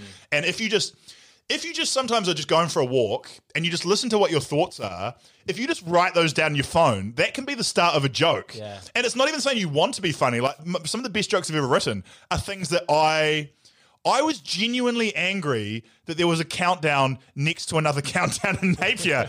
And I just kept on talking to people, and people were like, stop talking about the two countdowns, no one cares. And I made a story about it. It was one of my most successful stories in New Zealand Today season one. And it was just like, that wasn't even a joke. I was just like, I want to find out, this is annoying me so, why are they so close together? And um, and that's comedy, man. It's just like I, I always wish everyone, if they want to give it a go, has the opportunity to give it a go. And I, I'm making it sound easier than it is. It's not quite a meritocracy. You need um, you need the ability, and this is how my family became comedians. I mean, you need a safety net, Yeah. and we were lucky that like my dad and mum have you know provided for us well to the point where we were able to like bum around. As I said, I spent five years at uni doing a three year political science degree. You know, like I was a bum for quite a few years, and then even then I was able to take my. I got a job in comedy straight away, but it was paying like less than minimum wage for the hours I was working and stuff. And I was able to do that because I always had my parents to fall back on. Mm. And I think that's a big part of it. And that is a there's a really interesting thing about like most of the people in comedy now are like it used to be comedy used to be this real indie thing where it'd be like Richard Pryor was like born in a brothel or Billy Connolly is probably from the tough I don't actually know I just made that up but I assume is from had like quite a tough upbringing in Scotland Yeah. and then you see like comedians now are all just like rich kids whose dad was a TV producer or something like that you know like that is the that is the sad reality where it should be a meritocracy but still um you know kind of like just having a comfortable upbringing is a factor you know Who is your favorite comedian? my favorite comedian, I love. That's that's a good question. Uh, well, it's not a good question. I'm just stalling for time. I got thousands of favorites. Uh, Mitch Hedberg, Maria Bamford, Stewart Lee in the UK, a political comedian. Yeah. Um, I love Dave Chappelle. Yeah. He's gone a little bit off the deep end. I don't know why he always has to have a go at trans people for no reason. Um, uh, yeah, I he's he's got a bit a bit weird. A couple of Dave Chappelle's takes now. I just don't kind of agree with his views. His um his takes on domestic violence are like awful. Like he has some jokes which are like, yeah, the audience is laughing, and I've always thought the only rule in comedy is if it's funny. But then you're like, if you're using your platform, you're like one of the biggest comedians in the world just to be an asshole to women. You know, like why are you doing that? Why are you hating on trans people for no reason? And um, so I, I, I must say I love Chappelle and I worship him, but um, you know his recent specials, have- he's let me down a little bit. You know, he's still hilarious, but um, yeah, but Chappelle, Chris Rock, Jerry Seinfeld. Uh, yeah, I love. There's not many people I don't like, but um, yeah, if, if you're my favorites, you probably wouldn't know a lot of them. Didn't heard of Mitch Hedberg? Check him out. Demetri Martin, check him out. Oh. They're good one-liner comedians. You'll see them on YouTube. Um, uh, yeah, they're good value. yeah. stuff. What do you like in comedy? What, what are you into? Interested in rugby players. They're into like Instagrammers and stuff now, eh? That's a good question. A couple of my favourites: Ricky Gervais, Yeah. um, Legend. Michael McIntyre. Yeah, Michael. Nah, Michael McIntyre's funny. He's all right. Um, uh, yeah. nah, sorry. Uh, Gervais. him, eh? No, no, no, no, no, no. I, I'm an I'm an asshole. I uh, I don't mind Michael McIntyre. He just had a bad reputation because anyone who gets big, you get haters for no reason. Mm. Yeah. you know, like you Yeah. realize that it's like. Sonny Bill. I, yeah, yeah, like Sonny Bill. Like um, uh, Michael Jordan was another one. Like I used Yeah. to always root for the Utah Jazz because I was sick of Jordan winning. And I was like Yeah. looking back on it now, I was so lucky. And LeBron, I've always hated LeBron James. It's like why I'm blessed to live through Michael Jordan, LeBron James. Like I should be kissing his ass like I kiss um, Steven Adams' ass. But um, Gervais has gone off the deep end a bit though, hasn't he? Yeah, well, He's I- I got, can't again, like, why are you always having to got fat people? Like, move on. also, you're not that thin yourself, mate. I guess that's why he thinks he can make the joke. Yeah. But um, I wish Gervais would just like pull his head in a little bit. The Office is legendary though, and he has some good jokes. Yeah. He has some great jokes. I love um, uh, Nelson Mandela. Um, 20 years in prison hasn't reoffended. What does that prove? The prison system works. I'm sorry, I couldn't even get that joke out, but that is a good that is a good joke. Watch Gervais do it because he's better at it than me.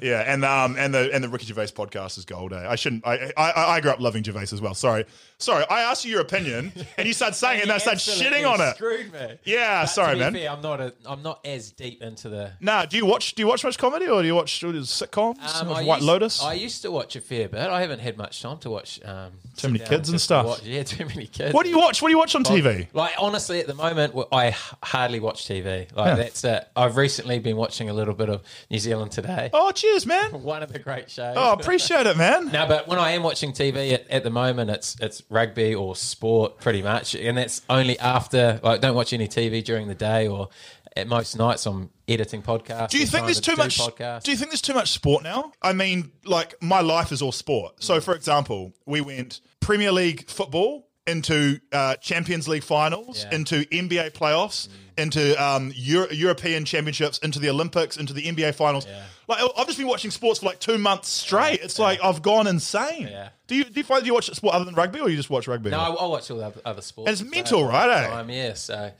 but I mean, if you're not watching sport, what else? You what else you watching other than New Zealand today no, but like, do you think we're wasting our lives though?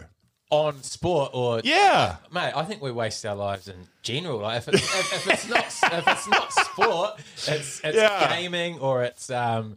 What else are you like? What else are you doing? We're- social media. We're going to get to that point when we're like 50 years old and we're like, what is life? Yeah. And then you just, you fall apart, then you lose your mind. Yeah. Because it's What- like, you do need some time to be not doing something or just relaxing or chilling out and whatever. yeah, but I'm a comedian. That's all I do. All I do, I'm like a hedonist. Like all I do is just chase pleasure all the time. And it's like, what? That's no way, way to live your life. You Yeah. need some discipline or some hardship or some structure, you know? Yeah. And it's like, and like, what am I doing? Like, what is, I look, I watched a few YouTube videos. Here we go. And the earth is flat. Now, um, I watched a few YouTube videos about like the purpose of life and it's help others. And I'm like, fuck that. Not no, um, no, I want to, I want to help others, but um, I, I haven't, I haven't, I'm still helping myself at the moment, eh? Still selfish, eh? Hey, mate, one thing I do want to talk about is your um, interview, your TV interview as a whaler. Yes. That is, oh, that is. That was my first TV appearance, I think. Yeah. So, talk. How did you get? How did you get into that? Well, people, do people well, you got to explain. You, I don't want to tell you how to do your job, but you got to. People I- won't know what you're talking No, about. I, I, I don't really know what the situation was, but you were on the breakfast morning show. You came on as a a whaling uh, lobbyist trying to um, encourage uh, whale farming in New Zealand. That's why. That's why I didn't have a crack at it because I wouldn't have got that. Yeah, yeah, yeah. So what happened was we had a segment. I was on. Uh, I started, as I said, like first year. I just worked behind the scenes on um, Jono's show, and the second year they were like, "Hey, guy, you can have more responsibility because you're not a complete idiot." and so they put me in charge of the segment where it was just like basically just trying to get Jono on TV. Yeah. But this is kind of evil from me. I just tried to get myself on TV. the idea was just try and get on. So I was behind the scenes. I was like the production person trying to help Jono. Um, like for example, we would do like. Um, weird auctions on Trade Me, hoping that the news would talk about, well, not the news, but like breakfast television would talk about it. Yeah, yeah. So, for example, people didn't believe it was real, but like I, I put, I, I went on um, Trade Me and, and listed a Harry Potter invisible cape. Yeah. Like the typo being that it's just nothing, and you know, like they'd talk about that on breakfast, and I'd be like, oh, oh, you know, would laugh about it back in the studio or whatever. And then, um, so we decided, I was like, do you know what my dream is? My dream is to get on breakfast TV and do an interview. Yeah. And um, the, the idea was to get Jono on in in, in like um, makeup, but then uh, we couldn't afford the makeup, so we're like, guy can just do it instead. And basically, my concept was, I was like, anyone who does. It's the way the news media works, and I think there's a lot of good journalists out there. I hate when people go, "Oh, journalists are all effed" or something like that, because they're not all effed. Yeah. But like, because of 24 hour TV news and clickbait and stuff, they do gravitate towards shit stories. Yeah. You know, like they'll just see trash and just put it up. You know, one person will have a crazy opinion Yeah. and they'll just put it up and act like it's everyone's opinion. It's Yeah, not. And um, so what I did is I just start weird petitions, Mm. and I did a couple, but the one I, I knew would hit is whaling in Japan was a big idea at the at the time. So I was like, why don't we bring whaling to New Zealand? Because we can make the meat, and because we've got a lot of whales here, and we can send it to Japan, and we'll make it'll be a huge export for the country, right? And because I spent five years at university bumming around, I met a lot of like um, libertarian, like right wing. Right wing sounds weird now; it makes it sound not racist people, just people who are like the free market will determine everything. Those guys, you Yeah, know, like yeah, no yeah. taxes kind of guys. Yeah. And um, I spoke to some of them, and they would just think any problem could be solved by business. Yeah. So like we're running out of whales. We'll just start a whale farm, and then you can just farm the whales, and you have unlimited whales. We don't have a shortage of chickens while we have a shortage of whales. And of course, you can't farm whales. but I decided to start a website. You know, it's two two days. Start a website called Commercial Whaling New Zealand. Put the website up. Two days later, the Sunday News called me. Not, not a very reputable newspaper. Yeah. I like did an interview on the phone, changed my voice a little bit. They they then put that in the paper, and then this is how the cycle happens. And then the, the breakfast TV saw that, and then just asked me for an interview. I got picked up uh, uh, in, a, in like a um, corporate cab, Yeah. driven to the news studios. Um, I, I talked to the prime minister who was in the green room. This is New Zealand. Hey, prime minister, how you going, mate? And um, I, I was still in character though, so I had to talk. It was John Key at the time. I had to talk to him about um, uh, about whaling. I've never been a John Key fan, I really opposed to his politics, but he was so good, man. Because I'm a nutter. I'm coming coming up to him and going, "Hey, man, we need to get whaling off the ground, New Zealand." And he uh, he handled me so well. I was very impressed at how well he was like. Well, we need to look at that. We need to grow business. You know, he had like such a Yeah. diplomatic answer. I was impressed how he dealt with me. And then I just like walked into the studio and it was the craziest thing because there wasn't even many people in there. There was like um, no cameramen. I think they had like robot cameras. Oh, yeah. So just me and Paul Henry in this like black room talking about whale farming. And it was just like, I was just there, I was pissing myself just thinking any moment he's going to go, You're a liar. Why'd you make this up? This is not funny. But no, I just did the whole interview just talking about whale farms. It was insane. And I gave him a, I made a cap and I gave him some of my merchandise and stuff like that. And then I left it and and and nothing happened. It was the weirdest. It was the weird. It just shows the standard of like television. Like no one checked me, background checked me. Paul Henry couldn't see through it at all, you know. And then um and then I thought I'd failed. And then the next day, like eventually, someone was like, "Hey, that's not." That's not a pro whaling activist. That's a guy I saw on, on stage doing stand up a few weeks ago. Who, what's he doing there? And then it, it was like front page news. It was like a big deal. Yeah. Because Paul Henry was a big deal at the time. And like, yeah, it was, he said he didn't get tricked. He got, he did the whole interview talking to me about whale farming like it was a real thing. It was so stupid. And uh, yeah, that, that literally started my career. So I was stoked with that. And yeah. how, how did you feel in that interview? It must have been awkward, eh? Yeah, yeah, yeah, yeah. Well, I was just sure he was just going to. You know how you just like you idolize people and you think, oh, Paul Henry's so smart, and of course he's just a normal dude. He was like a bit of an idiot, really, and just couldn't, for some reason, couldn't bum me out or catch me out at all. Like Yeah. even just basic questions like, how are you gonna? Know which whale is yours, you know? You're like, oh, you killed my whale. Like, are you gonna tag a whale? How are you gonna catch a whale? Like, there's so many elements to whale farming.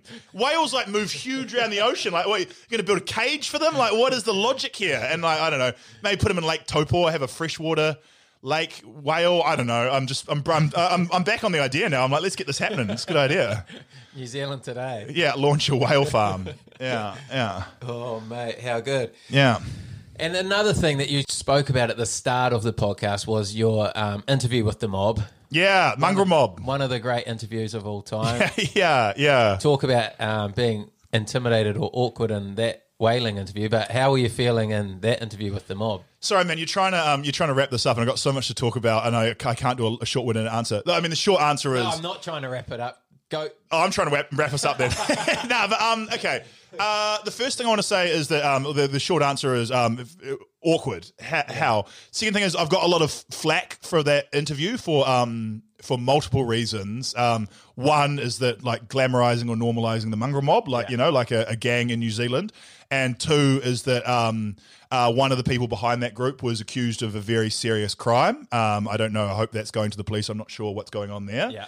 But um, basically, what the story is is we background checked. They run the the mongrel mob was running a healthy eating Facebook page, which is already funny because if, if the mongrel mob wanted to help the community, that doesn't seem like the most obvious way they could help the community. There's probably some other activities they could stop doing that would probably be better than um, running a healthy eating Facebook page. But the logic was actually good. Like it's like New Zealanders need to eat healthier and eat less takeaways, so it like all it all makes sense. So I was like, this is hilarious. What are we going to do? So we background checked one guy, obviously not all of them. We found this guy, Coe the Rogue, um, who was a real character. And um, uh, and we, we found out, like, we looked at his like criminal record and stuff like that, and we're like, he's got very serious assault charges against. He's been in jail for ten years. He chopped another gang member's finger off in a in a brawl. He had a machete. It's crazy.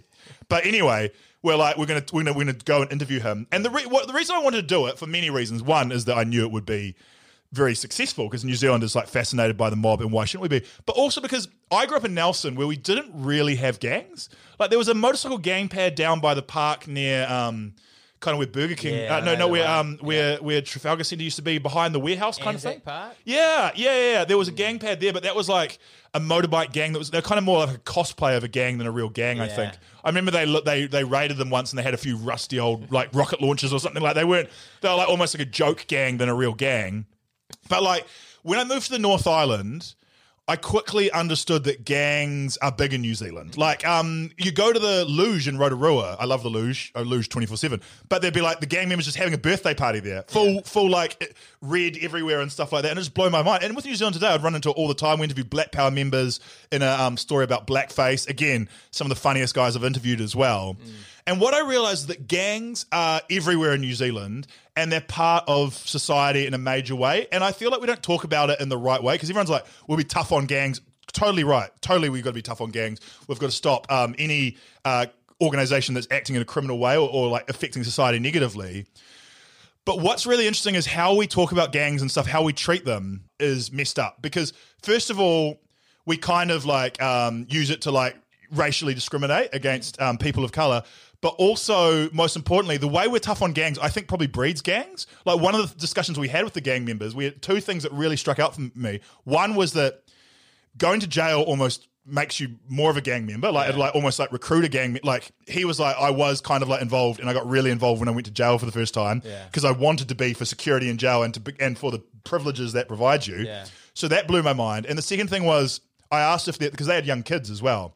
And the kids were two years old, and they're doing gang signs and saying "Sieg Heil," and it was cra- it blew my mind. I just never in a million years experienced this. And I was like, "Do you want your kids to grow up and be in the gang?" And they were like, "No." And that just blew my mind. And they were, and I was like, um, "That's crazy." And I was like, and they're like, "They probably will be because of where we live. There's not many other things to do." But I quickly realized, and I'm, I'm not condoning gangs or gang behavior or anything like that. But I quickly realized that, like in my mind, and I need to do more research on it. We're not approaching gangs in the right way and being tough on them. Sure, you can put every gang member in jail. I think that will probably just help the gangs grow stronger. Like, Yeah. I, ju- I don't think the solutions are as obvious as people think they are. And um, uh, and what I also learned is that gangs, in, especially in places like Gisborne, are like, int- like everyone I interviewed, no matter what ethnicity they were, no matter where they were from, or what neighborhood they lived in, had some sort of connection to a gang as well. And I got a friend. I was talking to a friend. Um, uh, from a small town in the North Island the other day. He's like, yeah, some of my best friends are gang members, and it's weird because they're gang members and they're also dads and they're driving their kids to swing, swimming and stuff like that. It's really so the whole thing. Anyway, it, it, it's I'm out of my depth, but I want to talk about gangs more in New Zealand, and I don't have the answers, and I'm not going to be the one to fix it. Mm. I'm far from it. But I was like, gangs. It's it's a lot more of a, a difficult situation than people think it is, and so when it annoys me when you see clickbait headlines, you know that at the moment the government's giving money to gangs to fight meth, which seems counterintuitive because you assume gangs are providing the meth as well. But th- a lot of these are ex gang members who know how to effectively reach out to some people who have been been in gangs, and so like experts have looked at that and gone, "This is the best way to do it." And if an ex gang member is trying to get other people off meth, I think that's a good thing, and like probably is the right, you know, like you've got to kind of got to trust the experts a little bit on this, not always, but like, so yeah, the way. The, sorry, you probably just want to laugh interview about the guy with swastika tattoos on his face. But um, but uh, yeah, it's just it's a fast. It blows my mind, and I just want to talk about gangs more, basically. Nah, that is that is good insight. Yeah. So anyway, talking to the gang member was scary as fuck, and I thought I was going to die. We had a safe word, but it was fine. Um, what I learned from him what do you mean you had a safe word? we had a safe word. What uh, uh, with him? We had a word that like our, pro- our production guy would text um, our bosses every so often to uh, make sure we were okay. Like. You know, like he had to text every 10 minutes because we we're shooting with him for hours. Yeah. Text every 10 minutes, um, umbrella or whatever. Yeah. Um, it would look suspicious if they looked at our phones and they just saw umbrella text 500 times. You're like, well, that's clearly a safe word of some description. But he, we're texting, texting, texting, make sure we're okay. And I never felt. Um, there's a few times I I'm not used to gangs, Yeah. so I just didn't know. But like, they just live in a normal community, and just everyone on the street is a gang member and stuff like that, and they all treat each other normally, and they all, yeah. So, it, so when a gang member would come across to say hi, like, and then they just walk through our interview and stuff, I would be like. This guy's going to come tell us off, you know, and I was like so scared he's going to go get the fuck out of here right now. And go, yes sir and get right in the van and Yeah, run away. But um, uh, yeah, so we're pissing myself the whole time, absolutely shitting myself. But Coe the Rogue reminded me so much of myself. He was just like, we're basically the same age. We just come from completely different backgrounds. So much of yourself. Yeah, yeah, yeah. Honestly, no, no. Honestly, we're the same age. We're the same sort of like idiot. Yeah. But just when I grew up and I left high school, I had every opportunity. Yeah. You know, I could have gone to any university I wanted. I could have traveled to any country I wanted. Um, I could have done anything I wanted. And with him, it was the opposite. It was like so few options. It's not surprising that he joined. You know, like you know, a- as a man, you want to feel like a provider and a tough guy. It's not surprising someone gets involved in a gang. Yeah. Um, I've now learned more about it. I've read up on um, face tattoos, and I, I I laughed a lot about uh, swastika face tattoos are weird.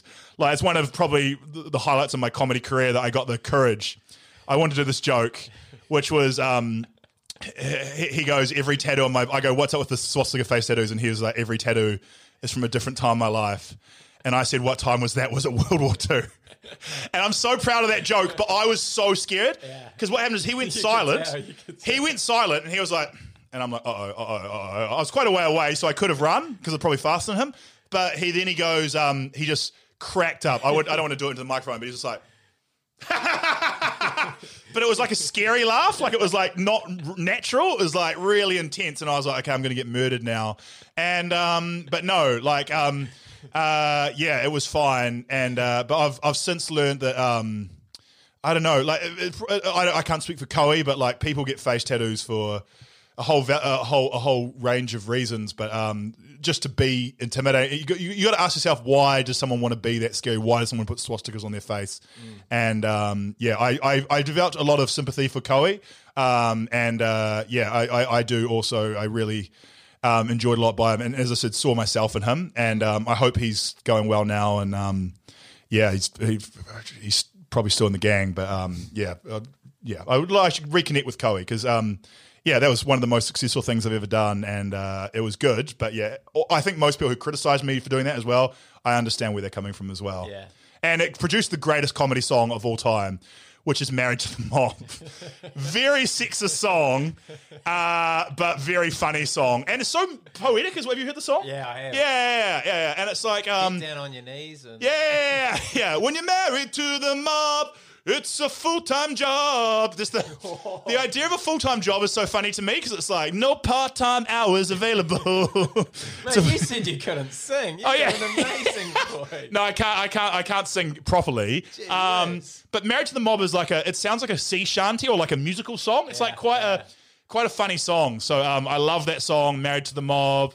Uh, and and I think he genuinely is like a really funny, interesting guy. It's just you know a shame the the path he um his his life has gone down. But um yeah, he's he's a musical talent and a real character. And uh, yeah, that was one of the greatest interviews I've ever done. Mate, good insight And I survived. Into, into New Zealand gangs and Yeah. Yeah, well, I mean, read a book, do more research than me. I think uh, someone Savage just released a good book about it. Um, not the guys, not lo- the not the rapper. no, no, not rapper.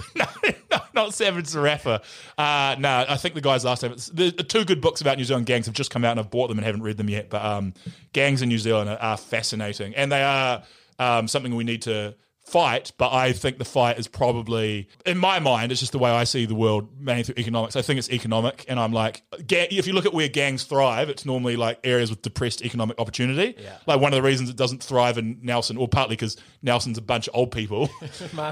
It's going to be a very. I, growing up in Nelson, I thought grey power was a gang. I thought it was black power, white power, grey power. Is literally what I thought. And um, grey power, not a gang, it's an old folks association. I found out, but Nelson had the biggest one in the country. So um, yeah, but one of the reasons Nelson probably didn't have many gangs is because it's it's a rich area. Like it's like ha- you know, like we don't we do, we still have a lot of issues, and gangs probably became more of an issue. But um, you know, like we it's just not kind of as prevalent as it is in a poorer town in New Zealand. Yeah. Mate, how good's that? Anyway, I will How say- good's that is how um, Kiwi blokes just wrap up any conversation. eh? I feel you. I feel you. You don't know how to wrap it up. Just go, go, how good, mate. Oh, well, let you get on with it.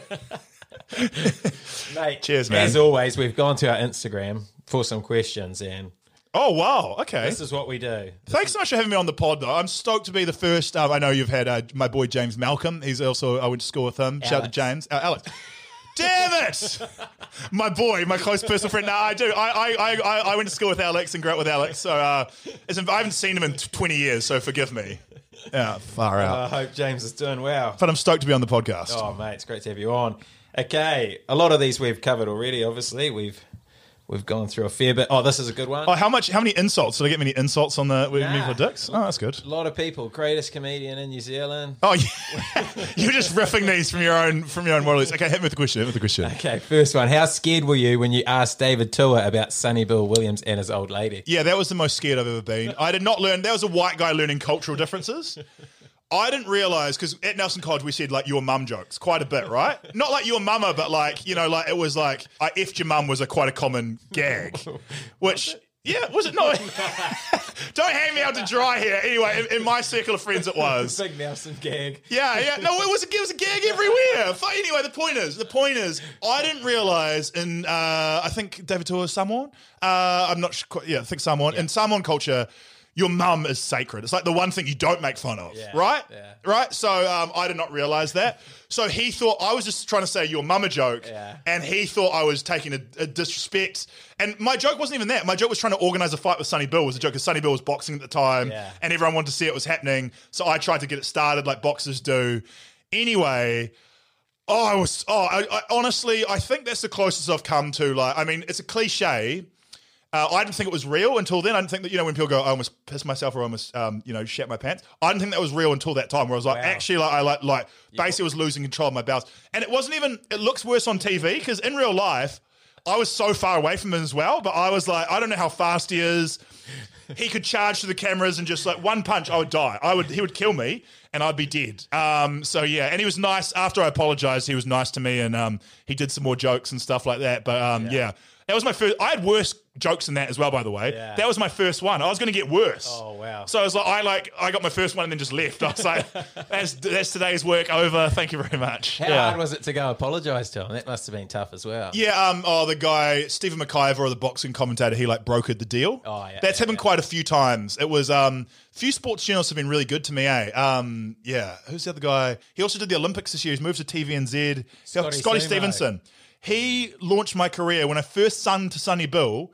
He was the. I was at a press conference. I was so nervous. Yeah. He knew I had a novelty question or whatever, and he, he knew I was going to chicken out, and he literally like um gave me a nudge. Goes go now, go now. and he was the one. He like launched. it. So it's like thanks to those guys for like Yeah. you know helping me out. So shout out to Scotty Stevenson. Absolute. He's a he's a great guy. I love that guy. So you you're still feeling incredibly uncomfortable before you've got to do something like that. You're not. Yeah. You're not naturally that confident to just. Nah, um, nah, it. and the reason is it's changed. It's not. I don't really care about myself anymore. Like, I've done so many humiliating things. I've been to rock bottom. You can't get any lower than like you know, as I said, bombing in front of hundred people at Yeah. a stand-up gig. So, um, uh, what I what I do feel bad about is ruining other people's day or pissing people, and that happens in New Zealand today. You know, like. Whether it be I offend an old man who's like really religious or something like that, Yeah. I don't care. Like I don't really. I kind of think he's full of crap. But at the same time, I don't want to ruin his day. Yeah. And I've done that a few times and I feel bad about that. So it's the same. It's like when I'm singing to Sonny Bill, I want to do it. I want to get the joke, but I also don't want to ruin Sonny Bill's reputation in Japan. I don't want the Japanese people to think that he brought me over. He has nothing to do with me, you know, you know, stuff like that. So um, yeah, it's, it's more pissing off the other people than it is pissing off myself. And it's yeah. You got to be pretty careful with the comedic content, don't you? Yeah, a little bit. I mean, it's a common thing. I don't think you really do. Um, people now are like t- terrified of cancel culture and stuff like that. But I think I've got a pretty good idea of um, where the line is. And when people say don't do a joke, you can do any joke you want. It's just like you are going to upset some people. So you just got to know, like, is it worth it? Something like that. Risk versus reward. Yeah, yeah, yeah. And now we've kind of learned, like, hey, it's it's not cool to like joke about people's disabilities or something like that. You know, like you just learn things as you go on. You're like, okay, I'll stop doing that. That makes sense. Yeah. And I just see it as a challenge to find new ways to be um, offensive and shocking. There's there's other ways you can do it, man. Just um, you can't you don't have to be a misogynist or a sexist anymore. There's other things you can do in the world. You know, to branch out. There's plenty of exciting um, frontiers to explore. You know. Oh, I can't wait to get a female on. What a lad! I feel like I'm really. You'll be like I'm you'll be really doing you'll be breaking the glass ceiling, man. I'll be so proud of you when you do that after hundred episodes. yeah. Okay, we talked about your rugby career.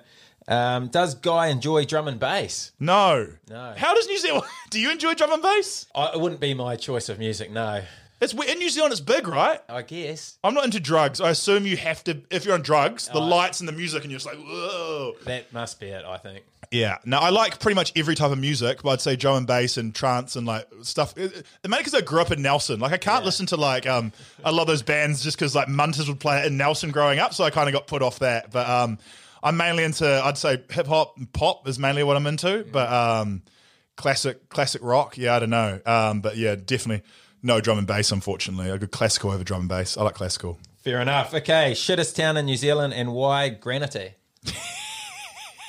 Granity's not shit. Granity is paradise on earth. Is it? Yeah. If you have a job that you can do from anywhere, go buy a house in Granity for two hundred grand Yeah. and just enjoy the rest of your life. You know, like um, I mean, get out of town if there's a hurricane or a flooding or anything like that, because it's going to be happening a lot in the coming years. Shittest town in New Zealand.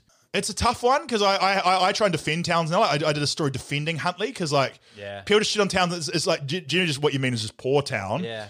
But um, I've always hated Blenheim. Fins Oh, up yeah. to the Tasman Mako, but Blenheim, I hate Blenheim. It's just old people drinking wine. No fun there. Um, and Oamaru, I always have beef with Oamaru. They can't pronounce their name. Learn the name, pronounce the name of your shit town, and then stop coming to my gigs so drunk that you can't even understand. Like, worst crowd I've ever had. I had this joke where I had a heckler brick, and the idea was that I was a brick, and if you're a heckler, I'll brick you with it. It was the joke. Yeah. It's got a heckler brick. And um, I had it on stage and we had a laugh about it and stuff like that. After the show, someone stole my heckler brick. They stole a brick. Oh, Maru, what is wrong with you? They have a pe- penguin colony um, where it costs $15 to see the penguins, but the penguins are just outside on the road for free. Wake up. It's the worst. It's the worst. Steampunk isn't a thing. Oh, Amaru, shittest town in New Zealand. They're my rivals. passionate. Passionate, eh? It is passionate. It wasn't Granity, okay? Yeah. This is the thing about no Granity's beautiful. Granity's go to Granity. It's- West Coast and South Island is awesome. Yeah. Racist, sexist, homophobic. Like a lot of places to improve, but West Coast and New Zealand is a good time. Honestly, it's the best. The best. Okay, next one. Did you actually lose your virginity in the St. Joseph's Church? Yeah. no, no, I didn't. yarn. I regret. Nah, it's not even a yarn, man. I regret even saying that. Eh, I feel bad. I went to St Joseph's Church. I was grown up Catholic. I'm not a really uh, religious at all anymore. But um, it was just a bad joke, and uh, I regret making it because I would have hurt the people who, you know, it's one of those jokes going too far. yeah, like everyone yeah, who, all the nice people who raised me and stuff in the church and stuff, feeling bad. So I, I do. I, I actually, um, I might have deleted that from the YouTube video. I don't even know. Nah, it's still there. Still there? Oh fuck! I, I deleted when I asked my old piano teacher if he if he um, had sex with my mum. I, I felt bad, and um, and I was like, my mum doesn't deserve that. He doesn't deserve that. You know, no one deserves. No one wants to hear that. Um, but I did feel bad about that. Sorry to say, I did not have sex. It was more. It was supposed to be a joke about um, again. See how it gets real. I get real serious, real fun. You Yeah. must find that weird to me. Yeah, you're like it's jokey, jokey, jokey, serious. the world is a serious place, man. Um, I just can't get over the Catholic Church child sex abuse, and I don't know if it was a problem in my community or if it was a problem in Nelson, but it's a problem in a lot of places in New Zealand and all around the world. And it's the church literally one of the reasons Bill Cosby, people are like, how is Bill Cosby free? One of the reasons he's free is because the statute of limitations in Philadelphia is um, so strict that um, you can only prosecute like a sex crime uh, for like five years, and then it, you can't charge it anymore. And one of the reasons for that being is because the Catholic Church, because they lobbied the government so hard because they're quite powerful, Yeah. so you can't prosecute priests. And that has the knock on effect that Bill Cosby can't be brought to justice because the Catholic Church and all their shit. So, um, yeah, just I watch movies like Spotlight and stuff like that, and I go, I Yeah, hope was. and there was a lot of good people in the Catholic Church that I really liked, and um, uh, the priest who uh, you know w- grew up with me at, at school and stuff was great, and I hope they were all you know everyone was great. But um, yeah, the Catholic Church freaks me out, man, and uh, I, I I love I learned so many great things in that church, but um, also um, yeah, they need to do more. Yeah. Yes. Sorry, it's funny how I go serious Would like you, that. eh? would you do a story on that?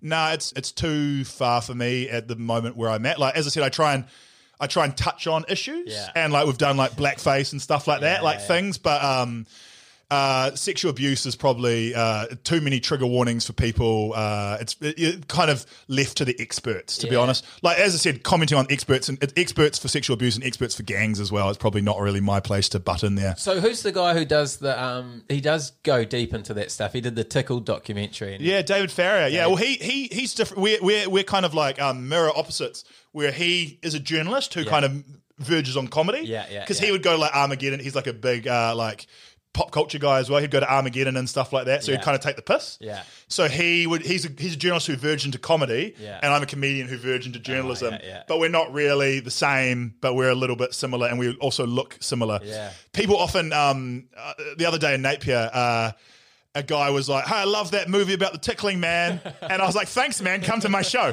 I taught this guy coming to my show. He thought I was the guy from the tickle documentary. I was like, "Fuck yeah!" Steven Adams also came to my show. That same show, I think, in Napier again. Oh, mate. I ran to Steven Adams. How good's that? And um, oh, it was bad, man, because it was like my.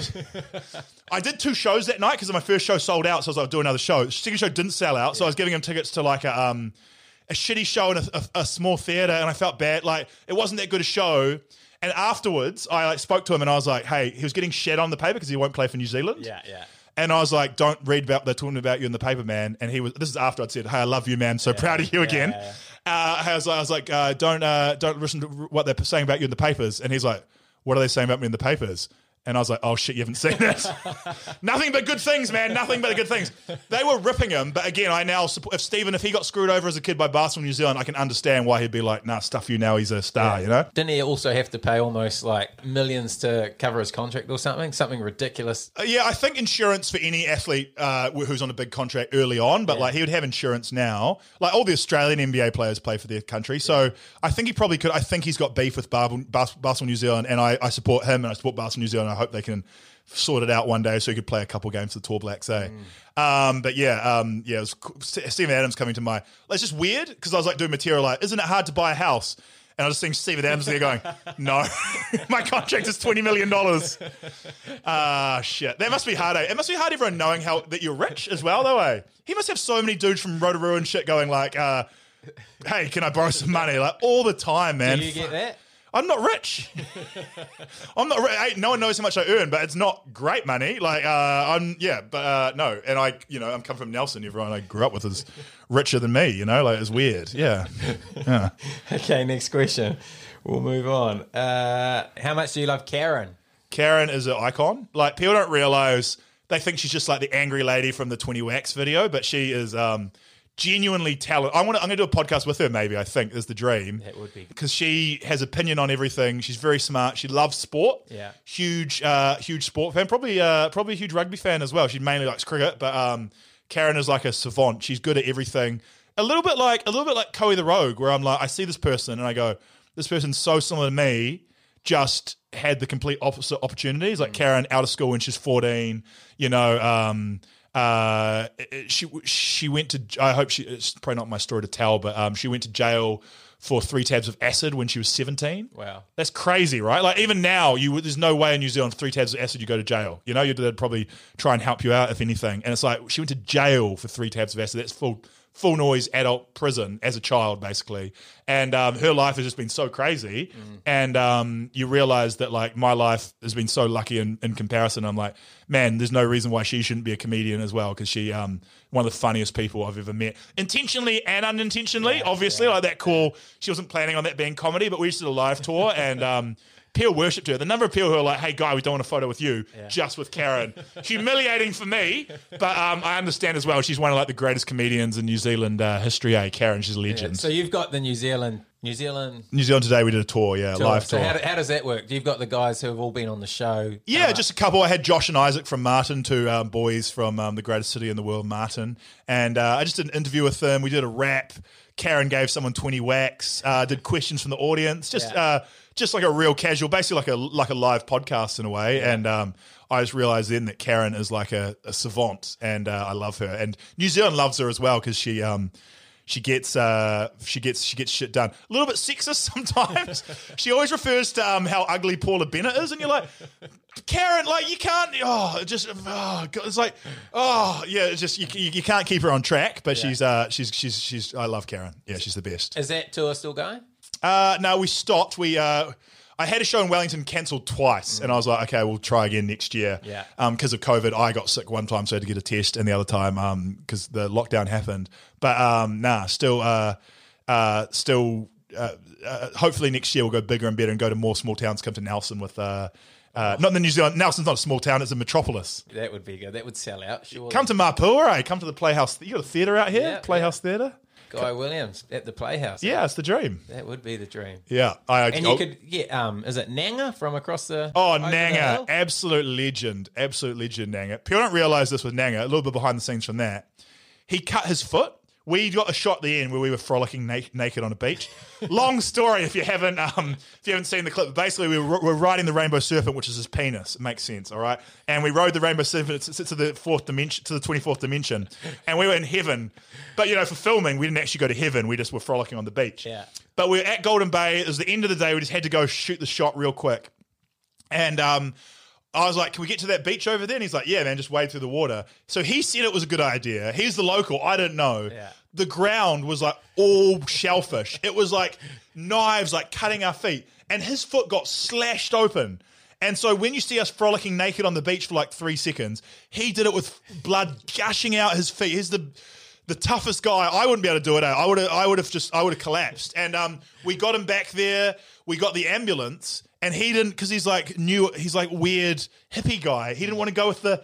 He didn't want to go to the doctor and get drugs and get stitched up and stuff like that. And he had his like mate come and give him UV rays and got some berries rubbed into it. And I was like, Golden Bay, wake up. But Nanga is, yeah, again, a, an absolute legend. And again, a lovely, like, he's eccentric. Yeah. But I genuinely also think he's a genius. I actually, you actually raise a good point. When I was there, I regret I didn't buy one of his works of art. Mm. He had, like, um, he does, like. The one, UV. the one with his penis out. Yeah, I'm not doing the one with his penis out. I'm not going to put that in the lounge. Nah, it seems like a, yeah. So yeah, he had one with his penis out. I understand. He drew he drew um he drew a, a picture of like Jesus going through to God, and he was in there and he had his dick, big dick. Anyway. That's not the point. The point is that outside of that room where he was doing UV like glow in the dark paintings, he just did normal paintings. He did landscapes Oh, yeah. and like um like portraits of like um indigenous Australian people and stuff. And he's actually like a genius. Like he's so good at he does every type of art and he's so good at all of it. And um yeah, I want to buy a painting and now now I'm in the region. I should I actually owe it to him to go back there and buy something.